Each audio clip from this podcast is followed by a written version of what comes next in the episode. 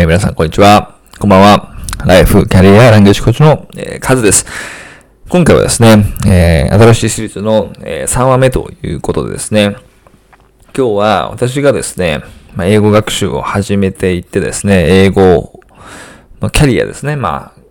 言語とかを教えるっていうですね、キャリアの始まりの中でですね、恥をかいてしまった話をしていこうと思います。で、ここまでのですね、エピソードでは、まあ、英語学習、そして、英語キャリアのですね、始まり。そしてその後にですね、もっとモチベーションにつながる目標をですね、話させていただきました。で、まあその目標が、えー、こう英語が話せるようになりたいとか、英語をですね、自信を持って教えられるようになりたいというところをですね、お伝えさせていただいたんですが、今日はですね、そんな思いを持って進んでいくものの、えー、超恥を書いてしまった話をしていければと思います。で、これはですね、大学の、まあ、英語のですね、えー、なんかこう、ライティングかなんかのクラスですね。もう一番最後の、えー、クラスですね。もうその後のクラスは単位認定ですね、こう、取らないっていうふうに決めてたので、エピソード1でお伝えしたように、取らないって決めてたんですが、まあ、一個ちょっと参加してやろうっていうので、えー、ネイティブの先生がいるですね、ライティングの授業に行きました。それコンピューター室でですね、行われた授業だったんですが、そこでですね、すごく恥をかいてしまいます。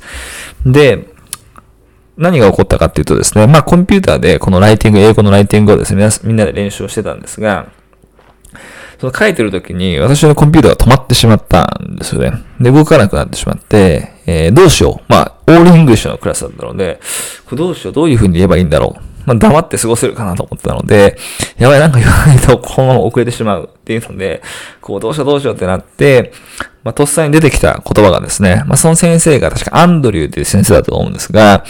Come on, アンドリューみたいな形で、えー、先生をですね、呼びます。僕はそれはですね、正しい、えー、なんですかね、英語だと思ってもちろん使ったわけなんですが、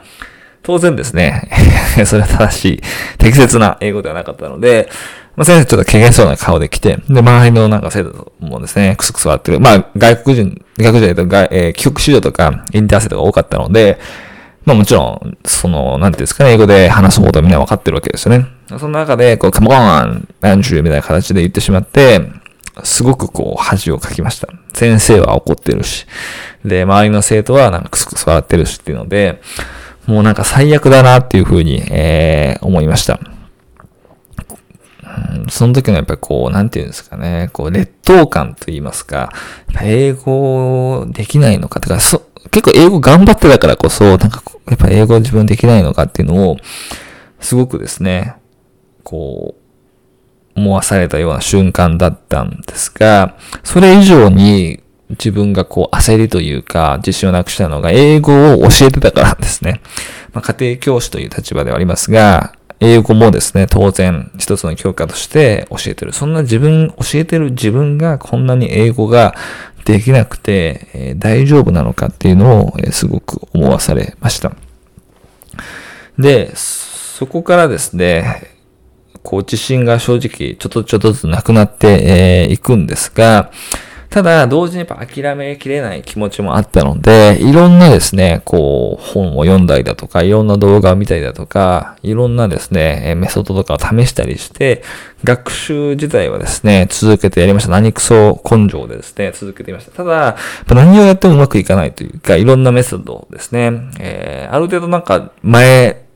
ですね。音読とかシャドーイングでうまくいってたのにもうなんか今うまくいかないとか、いろんなこうテクニック、読むテクニックとか、えー、聞くテクニックとか、えー、英語のシャワーみたいなのを一度ちょっと浴びてみるも、なかなか伸びないっていうので、すごくフラストレーション溜まってました。オンライン会話とかもやるんですが、なんかちょっと会話をして、もう、それで終わってしまうみたいな形ですね。本当にもういろいろ試してたからこそもうダメなんじゃないかなっていうふうに、えー、すごく思ってました。ただですね、人一つですの、一つの出会いがですね、えー、自分が、自分の英語力、そして自分をですね、変えてくれることになります。で、その出会いについてはですね、細かく次回のエピソードで話していければと思うんですが、その出会いがあったからこそ、今の自分がいますし、まあ、英語力も上げられた。そして、英語力だけじゃなくて、英語を指導するところ、そしてオンラインで働くっていうところにはですね、えー、つながる力をつけてくれた出会い。そして、え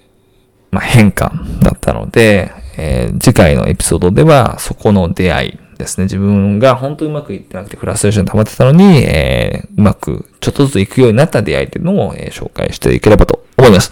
という形ですね、今回はえエピソードえ3になりますが、え次回のですね、エピソード4でお会いしましょう。さよなら。